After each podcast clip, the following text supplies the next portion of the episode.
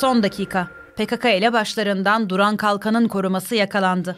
Terör örgütü PKK'nın sözde liderlerinden Duran Kalkan'ın koruması Tekirdağ'da yakalandı.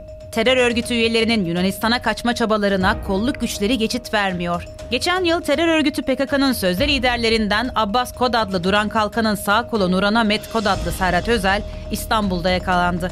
Bugünse Duran Kalkan'ın korumasının da aralarında bulunduğu 24 terörist yakalandı.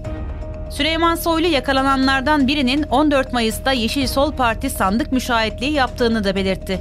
İçişleri Bakanı Süleyman Soylu Twitter'da yaptığı açıklamada şu sözleri kaydetti.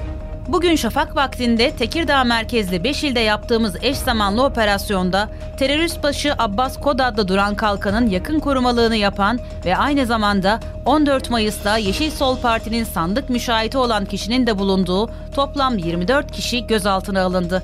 Terörle Mücadele Bakanlığımıza, Tekirdağ Cumhuriyet Başsavcılığına, İl Emniyet Müdürlüklerimize ve kahraman polisimize tebrikler.